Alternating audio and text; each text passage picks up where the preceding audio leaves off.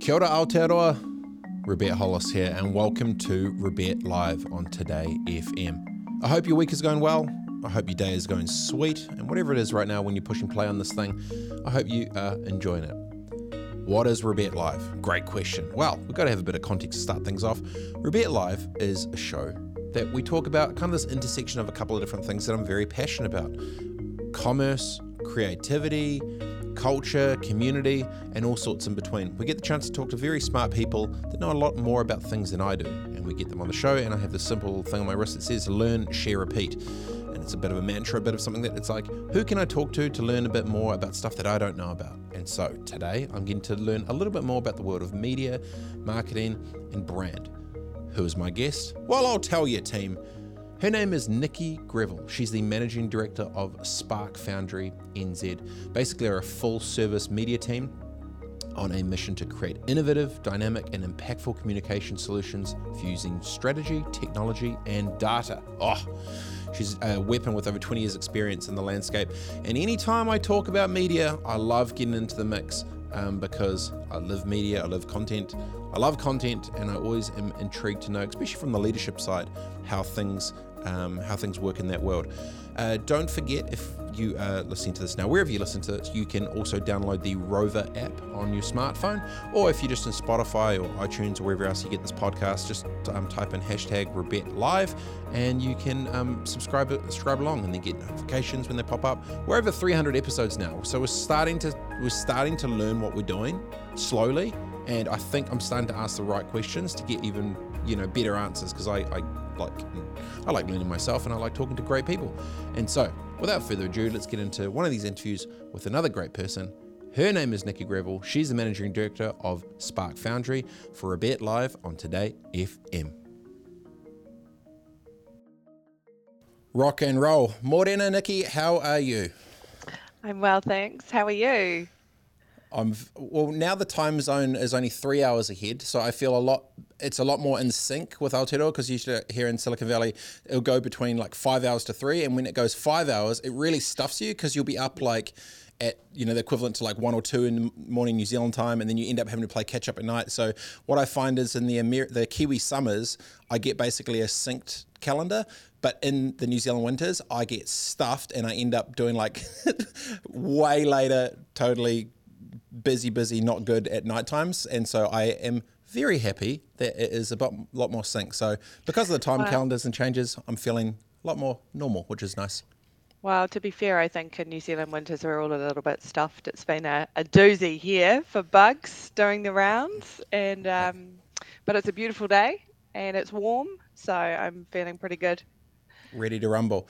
Hey, so um, um, I, I, we were speaking just before we came on that anytime um, I get to speak to someone that's in, you know, media and at this intersection between creativity and commerce, I get very excited. Not just because, like, I obviously love it, but I'm always just really intrigued at um, an industry that's so fast paced and so fast moving, constantly evolving, and the constant tension between yep. new technology and new media and this, and it becomes this. It's this ongoing disco dance of business and tech within the media sector, which I just I just love. I'm just I guess drawn to it. So maybe I'll rewind back a, a bit for it. If if you were to say to your ten year old self that in years to come, Nikki, you're going to be running the ship of one of these coolest big agencies in this in this media landscape, would you have believed yourself, or what would you have told yourself? We'll start there.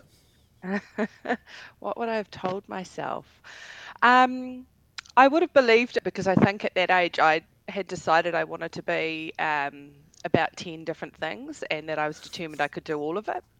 So people would ask me when I was little what I wanted to do, and I'd say, I'm going to be a lawyer and a doctor, and I'm going to be a vet, and then, you know, the list just went on. So, um, yep, I think I always had a, a pretty strong sense of independence um, from a young age and really great parents who kind of just sort of said the world is your oyster and go do what you've got to do, um, which was super great. Um, what would I tell my young self? Um, what I tell a lot of the young crew at my um, at my place these days is um, it's only margarine. Oh, uh, oh, and by that I mean all of that change, all of that work, all of the creativity, all of the pressure. Um, and at the end of the day, we're here to sell things and emotionally connect with people. And sometimes that's just margarine. Um, hmm. So, you know, um, it's a good way to kind of go, okay, yep, cool. We work in a great industry. There's a change is the thing that's the constant. Um, it's a thing that's accelerated beyond belief in the last little while. Um, but we're here to understand what people want, and that's it. That's a consistent thing, and it's quite a calming thing. Um, hmm. I'd probably also say to my young self, um, you know, you think you're tired, you're not. You've got no idea. Well, when you got two, because you've got two toddlers, I've got two girls, three and five, and you've you've got two. So how old are I've got four and a four. six and a half year old. So yep, and um and a full time working husband. So yeah, we're busy, and um I do have a giggles to myself often when I hear amazing young people being, you know, saying, "Oh, I'm so exhausted on a Monday," and I'm like, mm-hmm. "Got no idea," so, but don't worry, you're good. So perfect little mini segue to that point around the margarine is that is the calming effect of that a zoomed out perspective of taking into context the bigger actual picture and changing the lens of how you, how you see things and then keeping yeah. that as the overarching sort of macro f- filter of, of perspective for things like obviously that's part of your i guess like mental operating system with how you view things but do you see it the same way of that constant mirror back of, of perspective to to really put yeah. things with how they are? Yeah for sure. So um, one of the people that i speak to a lot who who supports me uh, mentors me um, a lot always talks about uh, you know us as leaders being the climate and every day we're dealing with our team. So in the weather and just that higher kind of view to go this may feel huge in a day and you know also acknowledging and not underestimating how people are feeling but kind of going this is our industry and creativity is fun and the work is amazing um, but it's not the end you know, it's not the mm. be all and end all if we don't quite get it right or we don't get through the mountain. So it's just taking that view, you know, at a broader level. And it is it's a bit freeing and it's a great reminder and it generally it's one of those things that makes people laugh and then you can kind of just talk to them about how they're feeling and um, that kind of thing. Do you feel it's? I, I, I'm always struck by so many people that are at leadership positions feel the same way. But do you think it's kind of weirdly and ironically, almost like emotionally or psychologically hypocritical when when you get to, on the way up the mountain it's like this is the most important thing in the world. And as soon as you get to the top you're like none of this stuff matters and we're on to the next and I've, I've, talk, I've, I've, talked about it before where when I was in my early 20s I was you know the alpha the rah rah I want to go do whatever and I want to destroy the world and all this stuff. And the second I had my daughter I was like and none of that matters at all. Yeah. and everything else is blah.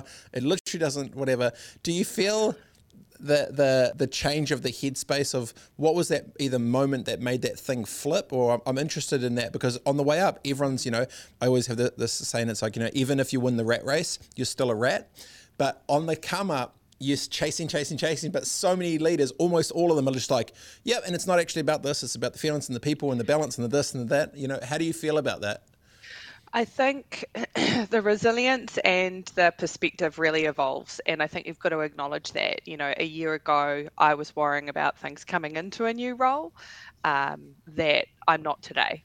Uh, so it does change over time. There are certainly defining moments. I think um, for me personally, one of the biggest like watershed moments in my career was some training, which you know I kind of a lot of us in the senior levels look at quite cynically, which is you know there's always a healthy dose of cynicism in, in advertising, but um, I did this training a few years ago, and it was only about strengths. It wasn't personality typing and all that kind of stuff. It was going deep into what are you really good at? What's your magical secret sauce? And then what it did is it kind of went, how about you approach every single situation only thinking about the context of strengths and other people's strengths? And it just changed everything for me. I i am a cup half full person and i talk a lot about that about how to just be positive and go okay what can i control? What can't i control let's look at this cup half full. But that moment made me look at the whole world differently. You know i'd had years and years and years of reviews and like you know that's changed heaps thank god.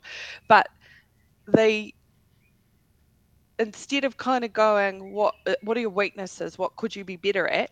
which is such a thing that happens to leaders on the way up. You know oh i know my weaknesses. And i'm like do you? I'd rather know about your strengths. Because why after 20 years of working would you go could you just change that'd be ideal mm. feels like a real attack on personalities and i think it just made it kind of made that moment where i went oh okay i'm just going to stop trying to be a leader that I think everyone else wants and actually just going to go with what I'm really good at. And all of a sudden, I was so much happier, and the people around me were thriving, and it's it's this win-win cycle. Um, it was a, really amazing. yeah. So is it is it like enough self awareness to have almost like deliberate blinders on, where it's not when you're young and naive, just just dawdling around. It's actually like I know this stuff exists, but my focus is here because when I I always have my math of like one plus one equals three of like if I just do my A game and my partner does the A game, stuff the rest of it instead of me trying to do B, B at everything. Is it? Did you think of it like a bit of a mental filter of of like a different operating system to approach issues? Um for me, kind of. It's sort of like walking into any scenario, and obviously you do all your prep and you work out, you know, who's in the rooms and what situation you're working walking into. Um, but what I'm really aware of is what I don't know. I don't know what kind of nights my clients have had previously. I don't know what their day's been like generally. Like I don't know really what my team's you know living situations might be all the time. So if i walk in and i'm humble and and appreciate what i don't know and can try and work out where they're really good and where those people excel you can have more open conversations. And so i think it's it's sort of part a filter and part a, an approach um, to kind of ensure that i'm sort of authentically you know, really communicating properly with them. Um, so yeah, so, it, so, yeah. I was going to ask Nikki. So when you went to that and you're talking about this sort of this magic secret sauce, when you think about the strengths, what were the key things that you really identified for yourself that was a superpower that really differentiated yourself from others? Was it like a thing, a moment, a trait, or what was it? Um, a combination. I mean, I kind of I wasn't surprised, but it was really freeing. Uh, mine was all about um, collecting and building stars. Funnily enough, so um, identifying skills and getting a real joy out of building them. Uh, and surrounding myself with them. It's exactly what I'm doing at the moment in terms of my team, right? And um, strategic um, analysis at a kind of very big level. Um, so high, high, level perspective on um, on kind of business and analysis um, and some of the nerdy bits behind all of that. So you you get like a full rundown of your kind of combination of things in this particular training. There's tons of different kinds of strengths training, but for me, it's sort of become a little bit more of a philosophy and kind of how I approach every situation and every human I come across.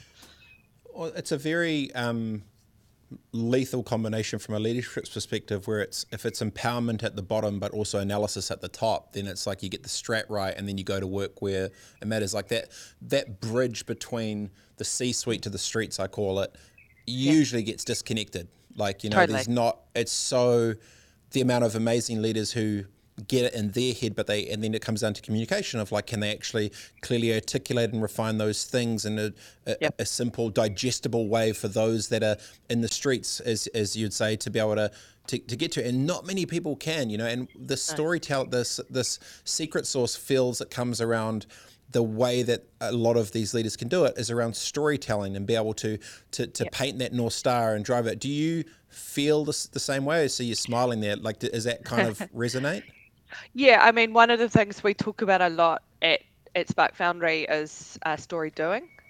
So just oh. taking that a little step further, and because uh, you know, like we we live in the world of brands, right? We we give a lot of advice. There's not one conversation at the moment that doesn't involve the word transformation. Um, uh, knowing who you are, either in a leadership sense or as a brand, is probably the first step. You know, it's what I say. Always work out your who. Who are you? Who will you be? But um, I've lost my train of thought. no, no, no. It's, it's yeah. you're talking about sto- story doing. So, what's the difference between storytelling think, and story doing? Well, I think yeah. So, the the for me, one of the frequently had conversations we have, particularly with respect to brands, but it's so applicable to people, is you can tell stories out there. We can go and buy you stuff. We can talk about it. You can put this image out there. But what we see now and you know what is so important for the important for the context of where we put messages and how we are is the authenticity of what you're doing. Hmm. And so you you know I think from a personal perspective um, what I've seen in leadership for so, so long was, you know, do as I say for many, many, many years. And then I think we've had a groundswell of change in almost every industry possible. Not all of them, but hopefully all of them soon. And what you do and how you behave, and therefore the authenticity of what you're saying to people. Um, is really, really important. So story do, not just story tell. Don't just say it, walk the walk. So there's something uh, that I love about that, and it brings me straight into mid COVID lockdown period when there was such a visual disconnect between the perception and reality of in- Instagram travel influencers, where it was this whole world that had been built around the perfection of this Instagram polished, you know, life of whatever, and then the reality of so much of it was just so disconnected. So there was always this this sort of gap. And then when I look at then if you even the say the growth of TikTok and stuff as well, it's not necessarily that like yes you could talk about algorithm and data whatever, but what it felt like was people felt so much more relatable and approachable and engageable when it's them in their t-shirts or their sweatpants doing a dance in the kitchen at their house yeah. than this polished photoshopped thing with the jet and in Bali you know doing whatever it may be. And it was it almost became like what was seen as this this this pillar of awesomeness all of a sudden was like oh no that's fake. That's not that's not actually real. Real is you rolling over with your you know saggy track pants on or whatever it may be. Do you feel that that that thing of story doing is that actually exactly into that segue of like authenticity in its entirety for a brand, right? Like, and how do you? It almost feels like there's a mental shift that potentially has happened in maybe the last five years, where it's gone from the polish and perfection to the actual reality of the BeReals of the world or TikToks. What's your take on, I guess, the shift of headspace between what is reality when it comes to branding? I think it's huge. I think it's one of the biggest topics. In fact, we've got we're holding a an event with TikTok in two weeks just on that. so I can't take away all the all the good stuff we'll be talking about there. Um, and you can see the rise of BeReal, right? And the and the point of it. I think um, th- th- there was you know, that really interesting point in COVID where um, trust, global trust, which is something I follow avidly, um, you know, switched from, you know, it's generally in the last few years been very much in, um, in peers, right? Friends and family are so important. And for a wee while, that switched back to traditional news, which is the first time in decades that that happened. And that was really interesting to me because it was a I guess, a signifier, a huge backlash of, you know, the fake news and the, you know, the, the goodness knows how much around governments and vaccines and what was happening. And everyone had an opinion, and not one was necessarily right per se, but boy, was it stressful. And, um, you know, and then I guess with the, the kind of longer term impact of something like that, looking at realness and authenticity and going, oh, I've just had enough of the, the, the stress polish, of opinions the, and the yeah. what's real, what's not, and the polished. And we there was no one traveling, so cool. Let's actually work out what homes are like and what that means. Um, yeah, it was certainly a defining moment. And again, the discussions we have with our clients all the time is how to work out what authenticity means to them because advertising for for many, many, many moons was, you know, holding mirrors up and mirrors of what people thought might be ideals. And mm. now there's a whole generation coming through going, I'm not going to follow people who make me feel bad. And also, I don't want that. And also, could I just have a brand that, you know, is okay with themselves and speaks to me? And there's almost every big corporation kind of going, oh, well, how do we do that? Um, a lot of it actually lies, I think, in, you know, the work out who you are. And and you know oftentimes one thing we chuck at our clients is to go well have you thought about yourself as a challenger and in, in any situation even if you're leading a category? What are you challenging and what kind of challenger will you be? And how does that then shape how you talk to people and where? Um, and i think that um, yeah the, the kind of big brands haven't necessarily nailed the TikToks and goodness knows how they're going to do the BeReals, but there's also an element there of control. This is a huge generation where they are just used to control at their fingertips, and you've got to you've got to cede some of that over to them, and and brands are not used to that. No, no, I, am I'm, I'm wondering if it wasn't for COVID, if there would have wouldn't have been such a fast shift away to this more the craving of authenticity, and it, it almost feels from a brand perspective, is it right to say that for many years these brands and stuff were seen as these kind of these these aspirational heroes, but now the actual need and actual want for it is I want more of a trusted friend as a brand. So it's kind of it's. Do you think it's humanized down a bit more? do you think it's still a bit aspirational hero-ish? I think there's both. I think an aspirational hero can be your neighbor.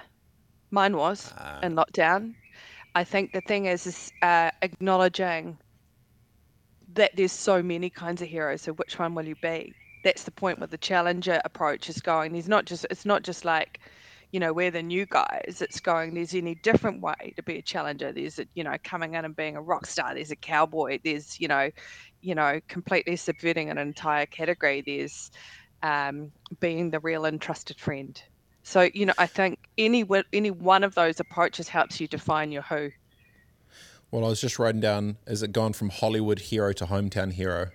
Yeah, yeah, for sure. Could, you know? Yeah, certainly. I think there was, there's, there's, um, there was certainly that from from we to me big trend we saw from lockdown one. Goodness knows when that is. It feels like a very long, hazy time ago. Um, and that you know that sense of community getting kind of really hyper localized and now we're kind of back out again and then in and then out depending on where we were with lockdowns. Um, but there's definitely a defining trend. Do i think it was accelerated? Potentially. Do i think that generation would have demanded it anyway? Yeah. Because they're growing well, up in a world where everything is you know everything is instant where their interactions with brands are instant you know it, it, it's it's an expectation it, it's actually all you know the more human ironically you need to be as a brand the better your technology has to be. And also on that as well one of the things with with tech is you know these waves come and these pockets happen they expand and blow up and the the, the wave sort of sh- seems to move. But you know i think about the the strategy of say Facebook to Snapchat when they first came out. Snapchat comes mm. closed off one to one on this side. Facebook goes open to all, connect everyone, and then over time you find your way in this middle where you now you got kind of Instagram with its close friends and whatever, and it's like these these. But they both were technically winning strategies that became billion dollar businesses on both sides. So even though they're totally different strategies, it's funny how then human nature squeezes it on each side to find where what it actually wants wants out of it. So now when we sit at, um, oh sorry, what were you gonna say? Say? I was just going to say, I've always been intrigued by what feels intuitive, and I think it does kind of change and ebb and flow based on way bigger trends, you know, around behaviors and uh, trust and mm.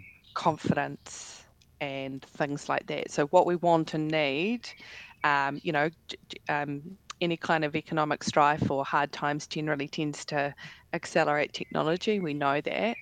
Um, but what intuition looks like and, and where we go as humans, you look at QR codes, we had all written those off. and then all of a sudden they're a thing. And now they're not again. Or they kind of are. Like, are they? Aren't they? You know, like, so yeah. yeah. Well, it's especially within that tech spot of who leads who leads in a specific tech to make it pop enough. You know, if you get a nostalgic mm. pop with technology with a Pokemon Go versus a little, um, you know, NFC little blue chip reader for your data or whatever it may be, it's like they, they keep trying to, to go up. But to, to that point, you said two things there, which I was interested in, Nikki. You said trust and confidence. So mm. if you if you are listening to this right now and um, you run a brand or own a business and you think about trust and confidence, how would you recommend the average Kiwi business owner approach marketing with trust and confidence at the at the top of the, the, the pillar? Where do you think what questions should they be asking yourself or where should their the energy be going to try and find solutions for the issues that they may have? Yeah, I guess. I mean, always you're going to look at it through the lens of what category you're kind of operating in, but trust, um, looking at how it's evolved, right? So old trust was hierarchical and, um, you know, stature and and things like that. New trust is transparency, authenticity, and and technology to enable that. You know, and and lots more. But broadly speaking, how what are you there to create for what need? What are you helping with solving? What have you? Um, why? What's your why? And therefore, who? You know the brand bit around that and there's way smarter people who obviously design that. Um, if you stick true to that and understand your who you are and what it is you're creating and for whom um, then the trust should come from there. It's easy to build a story around that because it's fundamentally authentic stemming from inside your organization. Uh, confidence that was kind of, I guess, me looking at like broader economic kind of factors, right? How confident people are feeling in, you know, in the country, in the world. Uh, is it the right time? And that's where you get kind of the experts coming in again from a category lens to go, you know, what our teams do, right? Right time, right place, right moment. It's all about the context of how, when, why, where, um, and kind of putting those two things together, and then you're going to get magic. So, so to that point, basically the, our the, jobs. yeah. So with the what, what what's your why? Do you feel who's the best leader and business that you've seen in sync where the why of the leader was directly aligned with the why of an organization? Has there been someone that instantly jumps out to you that has just been that alignment between authentic leadership of an organization plus the missions and drivers of the organization as well. Have you seen that much? Oh, a lot. Yeah, I have. Eh, but in actual fact, I'm going to get real cheesy here and go. Um, the um, CEO of Spark Foundry, my agency in Australia, greatest human in the world. She's epic. It's not cheesy. And it's not cheesy. You just you pay. Uh, is your quarterly review coming up? Is it? Is it, is it no, but she's um she's just really clear, and her people are really clear, and it's a it's a kind of a turnaround story, right? In a couple of years, and just built that brand, understands what they're there to do, um, and it's one that I'm close to, so that's why I sort of feel like I have the ability to talk about it. Because you know, ultimately, I can look at leaders and I can look at political leaders. We could go anywhere with that question, and um, it's the context of the inner workings of the organisations. And what I know best is where I am, and that's the that's that point around context, right? Is I don't quite know. I could look at any number of leaders in New Zealand who I think are super um, culturally, do I know if day to day works? No. What I do know is what I see and go, I'm going to, you know, build that for my team. And I am culturally with a you know, great big authentic media agency that works its socks off and has cultural fluency at its heart and amazing strategists and yeah so that's what i see and what i know hmm. Um, well it's so, when yeah. you pray it's when you live and uh, breathe it as well uh, for those who are just uh, yeah. uh, join in this is Ret live on today fm talking with Nikki Greville, the big boss at Spark Foundry. Um, I'm I'm interested in that that point around sometimes the perception versus reality of leaders whether it be mm. politicians or whatever, yeah. from the veil of what you see on the outside to the sound bites to the the engines behind it.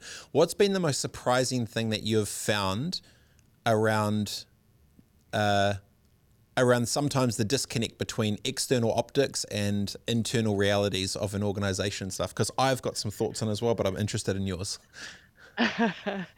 oh, the most surprising thing.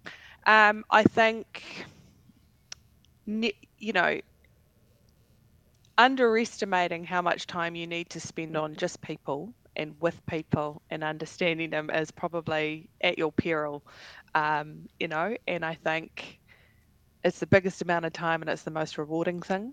Um, and we talked earlier before we started recording about you know how mental health is across broadly speaking and you know you do a lot of cheerleading and a lot of absorbing and a lot of supporting um, all the time. Um, well, certainly I do. And um, perhaps there's a perception that that's lessened, you know, the higher up you go. In actual fact, I think it's probably the reverse, particularly at the moment. Um, what else? I think we talked earlier about, uh, I, I think there's a lot of leaders out there who do an incredible job, but are still trying to be um, what they think others want to see instead of just working out their own why and and their own strengths um, and playing to that. And it's a really hard thing you know to get to and amongst the quagmire of business and the pressure of margins and profitability and all that good stuff and people. Um, but certainly I find that that knowing what you're good at and really ensuring that you stay true to that and you know what your why is every morning is really really important. One that seems counterintuitive, but something that I've kind of seen is the more gnarly, extroverted, out there, alpha, rah, rah, loud external CE, usually not as much time in the weeds of others' emotions within it that are mm. fully like more more listening than talking. I, I've there's a little thing that I've sort of noticed because sometimes the gnarliest there'll be there'll be certain leaders I'll look at from afar and I'm like, man, that it doesn't seem like that much of a flipping weapon. And I'll talk to people close and like, no, no, no. It's he's actually gnarly. Like he will the the and then you start hearing all these filtered stories about what he how he's actually moving or the way they're working or whatever. And it's always it surprises me sometimes with sometimes those who I think would be the most epic actually suck, and then sometimes those that look kind of bland are just stealth, just weapon hitters with like emotions and people and reading rooms and all that stuff, right? Exactly, exactly. Different but strengths. The, There's so many kinds of leaders. I think leadership has changed to acknowledge that now. You know, like I think, and that's such a great thing, isn't it? You know, empathy is such a huge part of leadership today. And you look back, I look back and laugh at 10 years ago like, you know, had I have been sitting here talking about that, I wouldn't have believed myself at that point. You know, yeah. um, yeah. So I think you know, different strengths, different ways of leading. It's all um, you know, really acknowledged these days. Um, I, d- I was sitting in a, a in a mental health panel we did across Australia and New Zealand, and I um, it was quite terrifying actually. People asking um, anonymous questions, and uh, we had a psychologist with us, which was really important because there are some things from a duty of care perspective that we just don't know or can't answer. Um, and it, you know, there's some pretty heavy stuff being asked, and someone asked about, um, you know, whether, um, you know, being ambitious to be a leader, but whether they would be overlooked by acknowledging that they were feeling, you know, a lot of mental pressure. And I kind of sat there and went, you know, do you, one thing that is hugely contradictory is to assume that we as leaders don't have that as well. you know, like I'm sitting here trying to recover after years of imposter syndrome. I'm just mm. going to tell you that. But don't assume that we don't have, that we're not entirely human and go home at the end of the night and go, whew, that was a day. Crikey. You know? so I think people forget, right, when you're at this other level and you're trying to, you know, ensure that you're giving them space to be themselves and communicate and be empathetic and listen, but also give advice and then try and, you know, on the flip side, go and run a business, that you're not, you don't have your own things. Everyone does. Of course they do. So, but this is, I'm just thinking for childhood, you know, as a child, anyone who's bigger than you, you think knows more than you because they're an adult. and just by default, and then weirdly enough, in the business world, whether it's that the corporate food chain or whatever, when you're the young buck on the come up, if they've got a senior title, they must be smarter, they must be perfect, everything's good. And if you're at the top, it's the sometimes there's a visual disconnect of this, you know, ivory tower of what they think it is in reality. You know, everyone's got everyone's got their stuff, which is kind of exactly on that point of this mental health side. So mm. I'm, I'm keen to dig into here just for for a, a second. What do you? Th- a lot of the mental health noise lately feels like it's kind of tick the box campaign bullshit blah from some people, and some of it's actually real. So, and a lot of it, I mean, it is real, but how do you feel the conversation is changing towards it? And I guess as an industry or or a, a nation leaning into it, and what do you think? How do you think this? I'm not going to say story of this this awareness of mental health or this engagement of it actually is going to play out and change business in the next ten years. Oh wow, that's a big one. Okay, so I think the noise is good, irrespective of whether it's um, truly creating change and doing change uh, versus jumping on a bandwagon because it's something that is a hugely systemic issue that must be dealt with. So the more noise there is, the more likely people are to go, okay, what am I going to do about it? Um, I think organizations, corporations are busy, you know, updating policies and getting sorted for now. I think for New Zealand specifically, I won't comment on the rest of the world because the bureaucracy of each country is going to be different. However, this is a long, long, long, decades long standing issue, and it isn't a quick fix, but it is something we need to look at with a very long lens. So 10 years probably isn't even enough. It is, you know, I, I feel so much joy when I hear about the amazing programs. I think Mitey is one where they're teaching teachers how to build things into curriculum. And whilst that is not about asking teachers to do a psychology role, it is about equipping them to equip our young people with tips, tricks, and abilities to cope. Um, I think corporations are busy doing the same, so it's all good. Uh, but our health system, that's the long term thing. And it, mm. it isn't an easy one. And I, I, I kind of applaud anyone that gets into politics and into uh, you know our DHBs and so on to to try to change those things. I what I can see is the positivity of talking about this and you know certainly from our you know the holding company that I work for, Publicis, they have done so so so so so much, and it is hugely appealing to our staff and incredibly important to know they have a big organisation that has all of these things available to them to help them cope. That is just one bit though. The the actual you know health support for it is, is a whole other thing and a very long term one. Um, but it certainly needs to change. And I think the more noise we've got, the more ability we've got to do and and change and you know demand it. Well, even I, I always think about the John Kirwan thing where he became yeah. almost the tr- the tr- he, he, was the Trojan horse for, for tough men to talk about the thing, and they could throw him under the bus as yep. the case of the JKs, whatever. That's obviously shifting across, and obviously it's been accelerated through COVID. But the long mm. tail of it, like even in the states, looking at some of the data, a whole bunch more. I think it's like two hundred percent more uh, prescriptions have been done for stimulants for children now playing catch up for all of this stuff that they have they've lost to schooling the long tail of covid and the health and the like i remember even um, through COVID for a couple of years. You know, there were children that were born that don't know how to play with other people, and they because they haven't I seen another kid. And that long tail. I mean, I've got you know daughters three and five now, but I'm looking at it going, huh.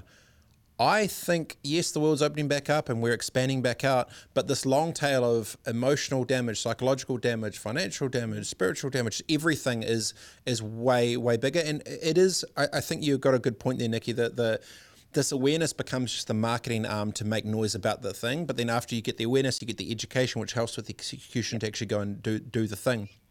But what I'm, I guess, what I'm wondering from a leadership perspective now is when you are looking out into you know 2023 and, and beyond when you think of prioritization and trying to have a safer space for those within your organization is there do you have a couple of things that you do to approach it to, to cre- help try and create a more safer space with how are people feeling? Is there ways you sort of check in like you said before about you know you don't know if the clients had a bad night last night or whatever it's very that's a very meta next level sort of thing. Are there specific questions you ask yourself on a day-to-day basis with with your team silently that you may not say to others but you're at least checking in with yourself? Um, with myself, yes, I'll kind of get to that. With the team, um, one thing that I missed dearly in lockdowns was how how much I relied on non-verbal cues, and so I think one of the and it's hard with flex, right? So we're 100% flex. We've got people all over the place. But what certainly I try to do is have a walk around and look at body language. And I think in entering any situation, part of understanding the context of wh- what you're dealing with um, is as much about what's not being said and how people are holding themselves, how their faces are, um, as well as just a how are you? Are you okay? With my team um it just i think approaching it with humbleness and authenticity and being knowing that they can come and talk to me about anything um is really important. It's a different kind of dynamic when you're with clients per se but um i think all in all, people feel more enabled to talk about these things. Certainly, from my perspective, it's when it's not being talked about, but you can sense that's the bit that really concerns me. And um, uh, I think a lot about duty of care and leadership and where it stops. It's a really grey area, right? You know, like how far is too far in terms of personal and um, the reality is is that it's different with every situation and every person. You kind of have to just, you know, through experience. And I've got an amazing people and culture team who help me all the time with that. I ring up and go, what should I do in this situation or this situation? So I pull the levers I need to around the place to kind of understand more about what, how I might approach things. Um, but I think the more authentic and kind of trusted you are, the the the easier those conversations will be. And I think I'm, you know, transparency and um, and that kind of thing are really helpful as well. Hmm. So personally, though, yeah, like, oh, there's a whole other raft of stuff that I do personally. To now, what do you do? Um, do you know one thing I do? I get really sick of people saying to me, just you know, take an hour out of the day, and I want to like frisbee my laptop out the window and go, "Are you kidding me? My diary's like a really horrible game of Tetris from the 80s. Like it's just, you know, I don't get like a lot of downtime. So what I do, which I find really great, is I just do little tiny micro moments. So every single day I um, say to myself in my head at some point, not even at the same time every day, I just go, today I'm really thankful for this. And it's a super way to feel better. I breathe, which is, you know, ideal for living, but also um, a big deep breath is so good. Um, I remind myself that, you know, it's just my margarine, it's just media. um, and I read. And I have an awesome family, right? So, you know, but I, I like my switch off is um, I read, I don't read fiction. I only read non-fiction and I read every single night, even if it's just a page, just to switch off, you know? Yep. So, there's, yeah. There's, there's a lot in there. So um, when wife was having baby number two, we we're at the the hospital, and outside each of the the doors where they before the nurses come in, there was a sign on every single door through the whole hospital, and it, in big big pink letters it says pause and center. Yeah. And each time a nurse got to the door, they would stop and you could and, and I, I noticed it real quick like i'm ocd i see like lots of the details and every time i was like huh they're balancing the energy before they walk in they don't want to come in with anything else that energy off or the or that, that vibe weird and one of the things to, when you're talking about walking around i will i will look at the eyes yeah. And I look and I just look at I, I just look at the eyes and I'm like, okay, cool. And they're like, oh, how, how's things? And they answer and they say good, and I go, actually. And so i wait and then so that will be my like little thing. And then the other one I, I do is i i put in my my uh your calendar's probably similar. It's color coordinated with all sorts of different stuff but every time there's i have like green little pockets for personal and I, i'll do like random check-ins and i'll literally facetime random i'll just scroll up in my phone and just facetime someone. No need, no nothing, and just check in and be like, "Yo, what's up? How's things?" They're like, and it's this bit of sh- sh- a bit of shock and all, but it's also that thing of you know sometimes it's very easy to chameleon through the front right? Like, yeah, everything's sweet, and then you get out and it's just like, oh, fuck, you yeah, know. But particularly with leaders, right? Like people yes. do that. They're like, I'm totally fine, and I'm like, no, you're not. I can see you're it's 10 p.m. You're working. Why? yeah. yeah. No, I, I definitely get it. Um, before we go, last question. I'm trying to think of it on the spot, but I'm interested in this one. When you think of your legacy of leadership in 20 years for some, you know, oh. young buck that's just on the come up that's like, oh man, 2022, three, I had, you know, Nick and you, you, you. how would you, how would you like them to think about your impact in two decades from now when they're the new big dogs and you're off into the sunset, kicking your feet up with some Mai Tais? Um, in a couple of ways, I would love to be thought of as an enabler. So, someone who helped them see their strengths and their path uh, or paths. Um, simple as that. And then, I don't know, my definition of certainly when I walked into this position um, was, you know, my definition of what a good leader might look like was to build something that endured far beyond me so something that had strength and that was fundamentally, culturally wonderful. And mm. that's about the great mix of people and all of the processes and all the cool tech and all the innovation and all of the work. All of that mix of stuff is really about the right group of people, structured in the right way to succeed far beyond, you know, what I, mm. you know, what my tenure might be. So that's, that's a great. Le- it's a great legacy to have. I really appreciate your, your time, Nikki. Best of luck with all the rest of it. I hope you're reading a good non-fiction book. What are you, what are you reading at the moment? what, what, what book are you on right now? Oh, I can't even remember the titles. I read so many. I'm actually looking for a new one. So if any, if you have any good suggestions, Jim Collins, uh, good to great. Excellent. I think what was the last one I read? It was um, Daisy something in the six. Really great, like kind of one about rock and roll and um, all about LA. Uh, it's, it's almost like reading a real kind of um, behind the scenes view of um, of rock and roll through the 60s and 70s in LA. It was super Ooh. great. Yeah, Daisy Jones in the sixth year. Anyway, that sounds like some good times. I'd, I'd, I'd watch the doc on that one. Yeah, um, sure. appreciate your day. Enjoy the rest of it, and um, have an you awesome too. one. Thanks so much for your time. Thanks. It was awesome. Cool. Take care. Thanks, Nikki. Cheers. See you. Bye. What an epic banter on Rebet Live with Nikki Greville, the MD at Spark Foundry hot topics there. You know, having a bit of perspective, things are margarine, understanding about empowerment at the bottom, but also strategy at the top. Bit of a lethal combo with with um, with leadership. The real long tail of mental health, which we all know is going to become a huge issue in years to come. You know, thinking about leadership where many are trying to think about what others want to see from them instead of them being themselves. This idea of, you know, what becomes the, the Hollywood hero that we used to look up to to the hometown hero of the person next door who genuinely actually gives a shit about you this old trust versus new trust. You know, there was just so much there's so much in there which I, you know, even though it's media and tech and stuff, I get all that. When you when you zoom out for a second, these same themes and these same ideas and these same concepts, they all apply to to everything else, regardless what industry you're in. So I really appreciate the time that she had for us, and hopefully you learnt some as well.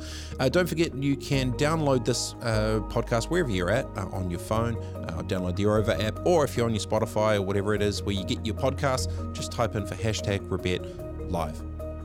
Hope you enjoyed the rest of your day. Whatever you're doing, be good, be great. And before we finish, I have to bring over my little my little booklet my my mum gave me, and she's handwritten a whole book of things. Here we go. Uh, today's little uh, mama's tip of the day is it's the tiny things in life that can make an impression. You can enjoy sitting on a mountain, but not on a pin. That's actually pretty good, mum. It's the tiny things in life that can make an impression. You can enjoy sitting on a mountain, but not on a pin. Huh. Let's probably back to the perspective thing as well. That's actually pretty good. Good one, mum. Um, I like it. All right, team, enjoy whatever you're up to for the rest. Go on, smash it, be good, be great, and uh, enjoy the ride as you're on it. See you soon, team. Peace.